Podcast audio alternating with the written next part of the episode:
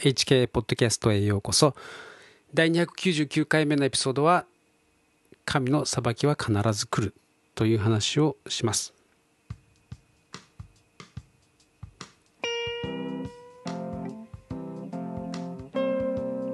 先週は、えー、再びですね秋田に行ってきました。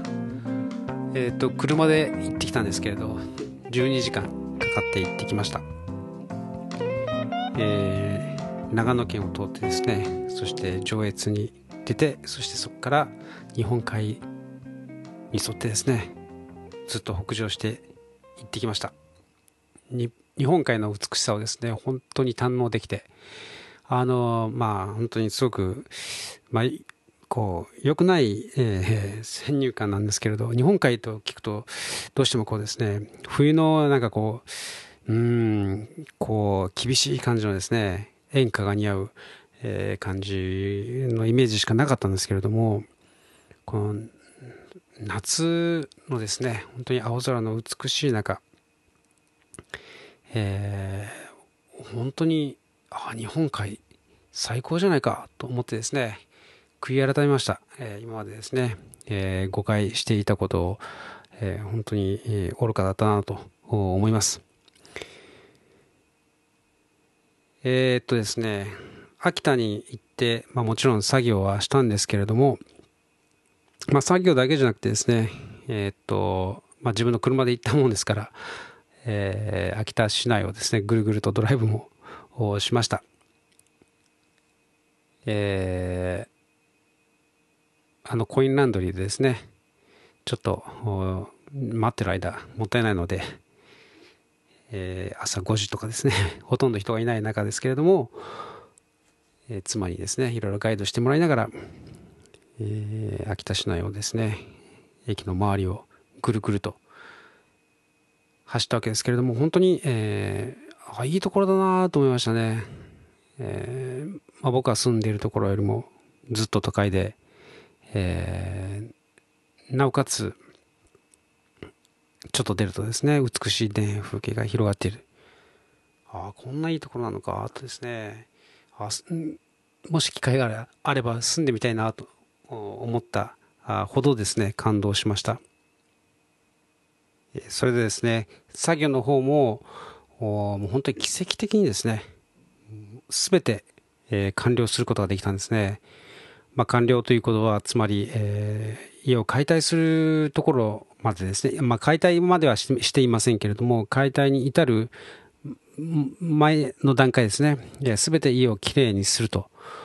庭までですね、きれいにすると、ま、そこまでですね、できたわけです。まあ、これもですね、えー、まあ、ボランティアの方々が本当に何度もですね、来てくださって、えー、まあ、実はですね、こそこまで、あの、していただかなくて結構ですと、まあ、何度もですね、そう伝えたにもかかわらずですね、来てくださったという、あの、まあ、というのも、あの、実際の浸水でですね、被害を受けたわけではない場所もあったわけで、2階の部分とかですね、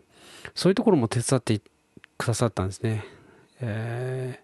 ー、本当にですね、もう、ボランティア様々です。もう、まあ、僕も、今回ですね、えー、すごくこう刺激を受けまして、えー、いつかやろうというふうに心に誓ったわけですけれども、で、まあ、帰り道ですね、帰り道は、あの、ナビをセットしたんですけれども、なぜかですね、えー、間違った方向に行ってしまいまして、えー、日本海側に向かうところがですね、え、なぜかあ太平洋側に向かってずっと走っていることに、え気がついてですね、えっ、と、まあ、横手というところまで、横手市の方まで行ってしまったんですね。で、そこでやっぱりおかしいと思ってですね、あの、まあ、切り替えたんですけれど、切り替えたというか、まあ、方向を転換したわけですけれども、まあ、横手からですね、えー、下道を通って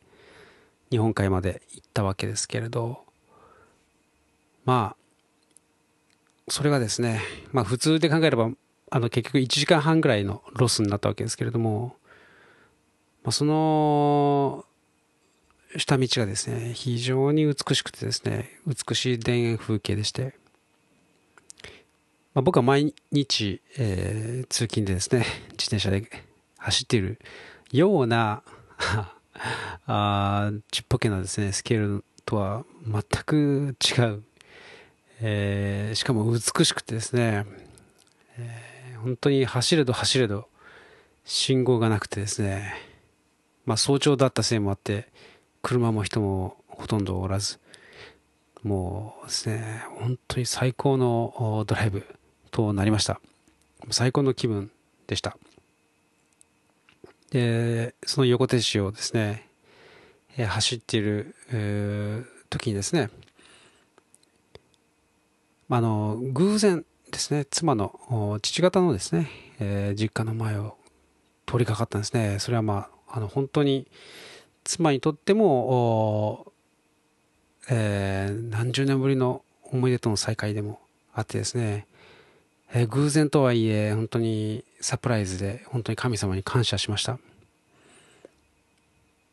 まあ、僕もですね、えー、何年か前に横手を訪れたことがあったんですけれども、その時はですね、冬でまさに豪雪地帯という、横手ならではのですね、形式だったわけですけれども、まあ、それはそれで知っておいて、え、本当に良かったんですけれど、今回はですね、夏の全く別の顔を味わうことができてですね、え、本当に感謝感謝でした。まあ、実はあの、行きの高速を走りながらですね、ああ、あのど真ん中を走ってみたいなと思っていたんですね。あの、高速からだと結構離れてますからね、遠くからこう景色を、あの、広大な景色をですね、眺めるだけ、えー、で、あの、まあ、道に迷ったおかげでですね、その中にどっぷりと浸かることができて、えー、よかったです。で、まあ、迷ったので、あの、12時間プラス1時間半、えー、という具合だったんですけれども、さらにですね、えー、長野県の江名山トンネルから岐阜県のですね、えー、時というところの間ですね、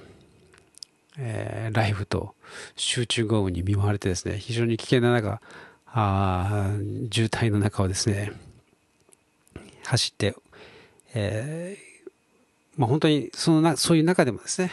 えー、落ち着いて心を乱されずにですね、えー、結局最終的には15時間かかって家に着いたわけですけれども本当に無事に戻ってこれて感謝です。まあ、これでですね、えー、長距離のドライブにも、まあ、妻もあの一緒にドライブしてくれたんですけれども、えー、自信がついたので、えー、本当にですね、いつかボランティアに参加しようというふうにですね、妻と話し合っている次第であります。まあ、今度は自分たちがお返ししないといけないよなというふうにですね。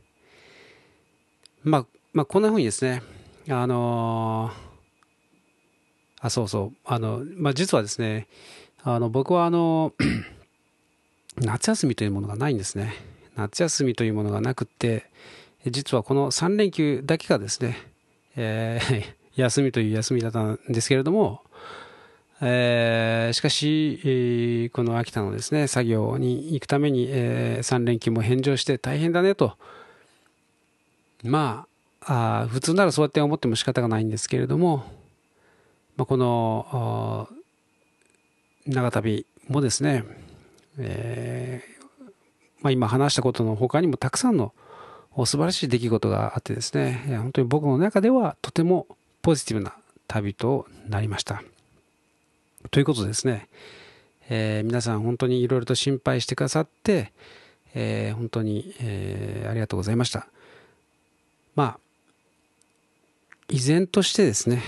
秋田の、まあ、あ義理の母のですね、えー、周りに住む人たちも、いまだに、えー、住むことができずにですね、えー、親戚のところに寄せてもらっていたりとか、あ大変な状況に、えー、ありますので、今僕が話した、えー、僕自身のですね、旅のことは本当に感謝でしたけれども、えー、秋田の方々のことを覚えて祈っていただけると幸いです。まあ、あ大雨もすごいですけれども、最近ですね、本当に嫌なニュースが続きますね。えー、本当にマウイの話とかですね。うん。この数年間でですね、本当にずっとこう、休みなしにですね、畳みかけるようにこう次から次へとこう災害が起きています。まあ、あのマウイの火事についてですね、よく、まあ、ニュースを見てる方は分かると思うんですけれども、あまりにもこう極悪なですね、やり方に、本当にこう、正義はないのかと叫びたくなります。えっ、ー、と、オアフだったかどうか忘れましたけれども、ハワイのですね、他の地域でも、え火事は起きていてですね、まあ、えー、主流メディアは地球温暖化をプッシュするためのネタとしてですね、えー、使っている、使っていくでしょう。まあ、そのためにですね、えー、まあ、攻撃を、攻撃してるわけですけれども、それで、攻撃というふうにですね、えー、そのキーワードでですね、あ、そういえばキッシンジャーが、もしワクチンが、えー、うまくいかなかったら地球は火の海になるといった言葉をですね、まあ思い出したわけですけれども、ああ、なるほど。あからさまな戦争、世界戦争という形、まあそれもあるかもしれませんけれども、これからもつれにもつれてですね、えー、戦争を拡大していこうっていう、まあ、動きもありますので、えー、それもあるとは思うんですけれども、まあ、山火事を装ったですね、一般市民への攻撃、えー、もう拡大していくんじゃないかなというふうに、えー、ちょっと心配なんですね。でそうこうしているうちにバイデンが、えー、緊急事態宣言を出して、えー、気象変動を抑えるためのロックダウンを始めるのではないかなと、まあ予想されるわけですけれども、まあ、そうするとまた失業者が溢れ、会社は倒産し、えー、それを繰り返していくうちにですね、えー、さらにグローバル企業は大きくなり、力をつけて、えー、というですね、こう、格差が広がっていく、というふうにですね、まあ、そういうシナリオが、まあ、はっきりと見えるわけですけれども、まあ、悪者の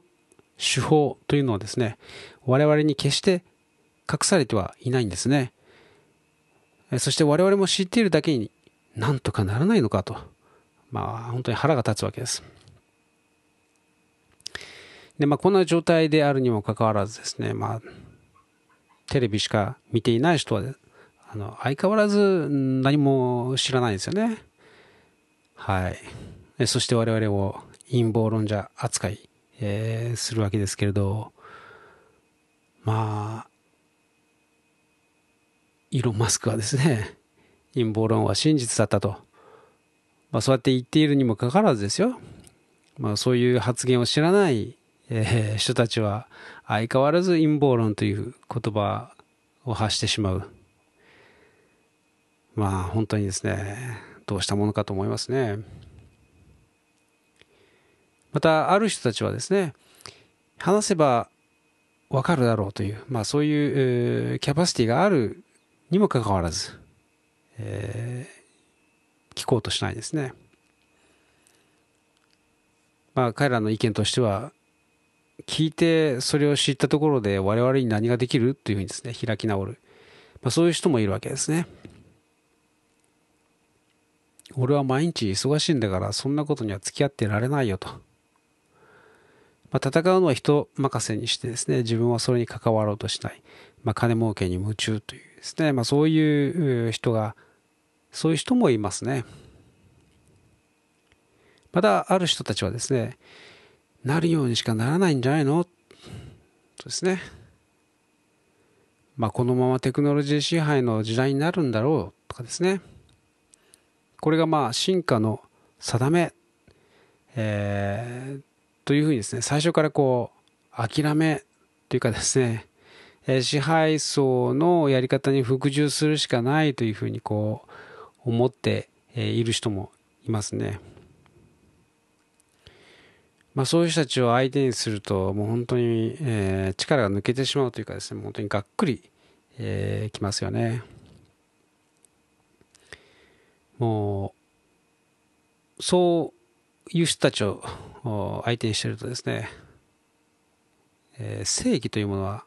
この世にないのだろうかとか、えー、思ってしまいますね。正義の神はいないのかと。この状態を見て、もし神がいるのならば、裁きを下さないで、なぜ放置しているのかとですね。ま、そういうことを疑問にずっと思っているとですね、結局うまくやったもんが勝つんだとかですね、真面目に生きるだけ、えー、バカを見るんだとかですね、まあ、そういう人たちの言葉にこうどんどんこう引き寄せられていってしまいそうに、えー、なる、まあ、そういう人もそういう迷いもですね疑いというか迷いも出てくる人もいるんじゃないでしょうか、えー、しかし聖書を見るとですね神様の裁きというのは、えー、真実であるということが分かる、えー、読めるわけですね、えー、聖書の中でもよく知られている裁きというのは、えー、ノアの洪水とかですね、えー、ソドムとゴモラなどがありますね。で、まあ、創世記の18章の20節というところにですね、えー、ちょっと読みますね。そこで主は仰せられた。ソドムとゴモラの叫びは非常に大きく、また彼らの罪は極めて重い。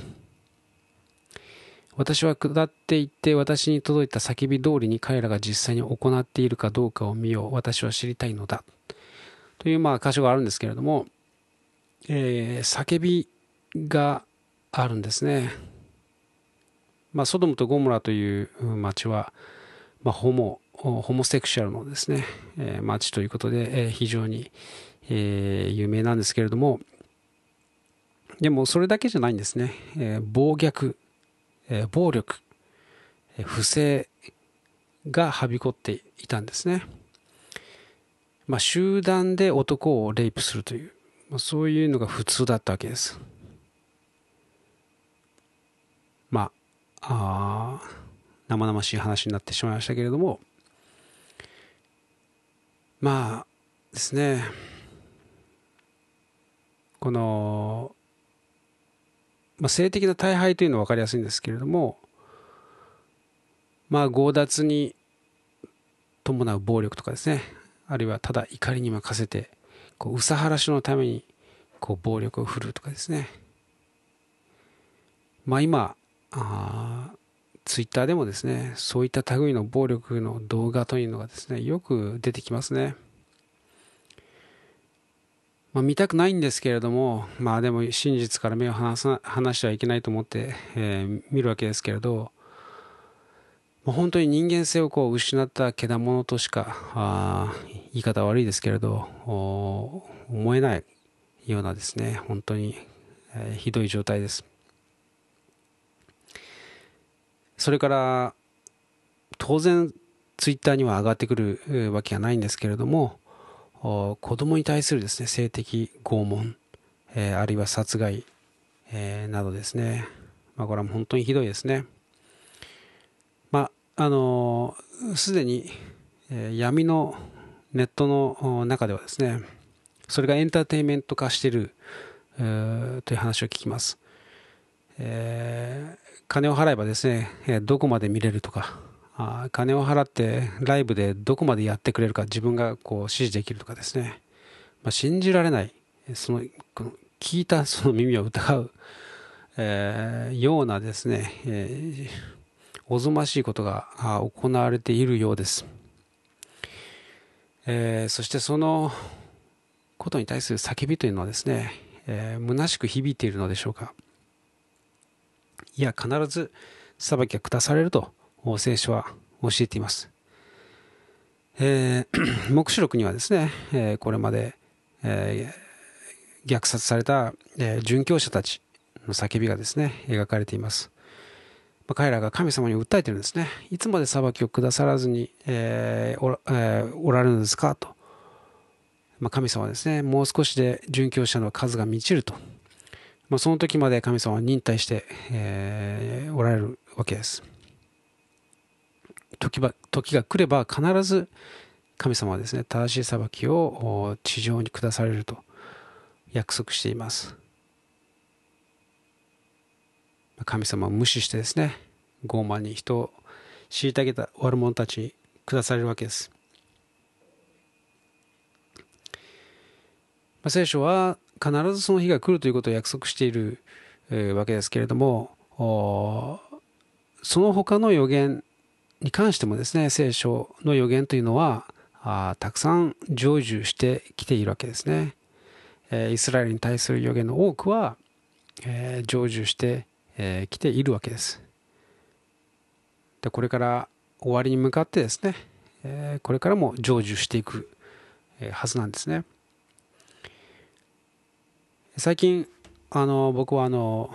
旧約聖書のですね最後の書物のマラキ書という書物を読んでるんですけれども、えーまあ、今日読み終わったところですけれど、まあ、そこにですね神様を恐れる者たちの会話が記憶の書に記されたことが、えー書かれてるんですね。ちょっと、えー読みますねえーっととマラキ書のですね、え3章の14節からですねえーっとあなた方は言う神に仕えるのは虚しいことだ。神の戒めを守っても万軍の主の前で悲しんで歩いても何の益になろう。今私たちは高ぶる者を幸せ者と言おう。悪を行っても栄え神を試みても罰を免れると。その時主を恐れる者たちが互いに語り合った。主は耳を傾けてこれを聞かれた。主を恐れ主の皆を尊ぶ者たちのために主の前で記憶の書が記された。彼らは私のものとなる。万軍の主は仰せられる。私がことを行う日に私の宝となる。人が自分に仕える子を憐れむように私は彼らを憐れむ。あなた方は再び正しい人と悪者神に仕える者と仕えない者との違いを見るようになる。えー4章1節から「えー見よその日が来る」「かまどのように燃えながらその日すべて高ぶる者すべて悪を行う者は藁となる」「来ようとしているその日は彼らを焼き尽くし根も枝も残さない」万軍の主は仰せられる。しかし私の名を恐れるあなた方には義の太陽が昇り、その翼には癒しがある。あなた方は外に出て牛舎の子牛のように跳ね回る。あなた方はまた悪者どもを踏みつける。彼らは私がことを行う日にあなた方の足の下で灰となるからだ。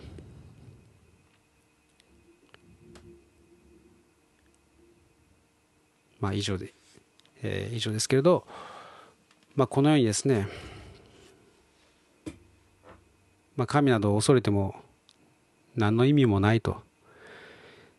えー好き放題やってうまくやった方が勝ちだというふうにですねこの世の中をうまく渡ろうという人たちがですね、えーほとんどという中でですねいやそうではないお天道様は見ているというふうにですね、えーこの世の中がどういうどのように曲がりくねったですね、えー世の中に、えーなっていこうとも、えー神様を恐れ、えー天地万物を作られたですね、えー神様の目を、えー恐れてですね正しいことをしようというふうに、えー語り合う者たちはですね神様ご自身がそれを聞かれるというふうにですね、えーその時主を恐れる者たちが互いに語り合った。主は耳を傾けてこれを聞かれた。えー、主を恐れ主の皆を尊ぶ者たちのために主の前で記憶の書が記された。彼らは私のものとなる。私がことを行う日に私の宝となる。というふうにですね、えー、必ず神様が、えー、ことを行う日がやってくると。裁きの時がやってくると。今ですね本当に、えー、正義がないような本当に、え、あまりにもひどいことがまかり通ってる世の中でですねこれを憂うということはですねもう本当に当然の当然のことなわけですね、えー、ですので、えー、ぜひぜひですね、えー、正しい感覚をですね忘れないように、えー、今日も明日も明後日も歩んでいきたいと思います、え、神様は見ています。そして神様はあなたを愛しています。そして神様に、え、神様の語る言葉にですね、え耳を傾け心を開いてそれを受け取るならばですね神様は、えあなたを神様の宝とするというふうにですね、まあ、約束してくださっているわけです。ですので、その言葉をですね、しっかりと受け止めて、え信じてですね、歩んでいきたいと思います。え最後に、えいつものようにお祈りします。愛する天の様、え今日は、マラキ書からマラキ書をシェアしましたけれども、どうかこのエピソードを聞いてくださったお一人お一人の上にどうか神様の霊がその方と共に働いてくださいますようにそして神様の愛を体験することができますようにイエス様の名前によって祝福してお祈りします。アメン最後まで聞いてくださってありがとうございました。ではまた来週お会いしましょう。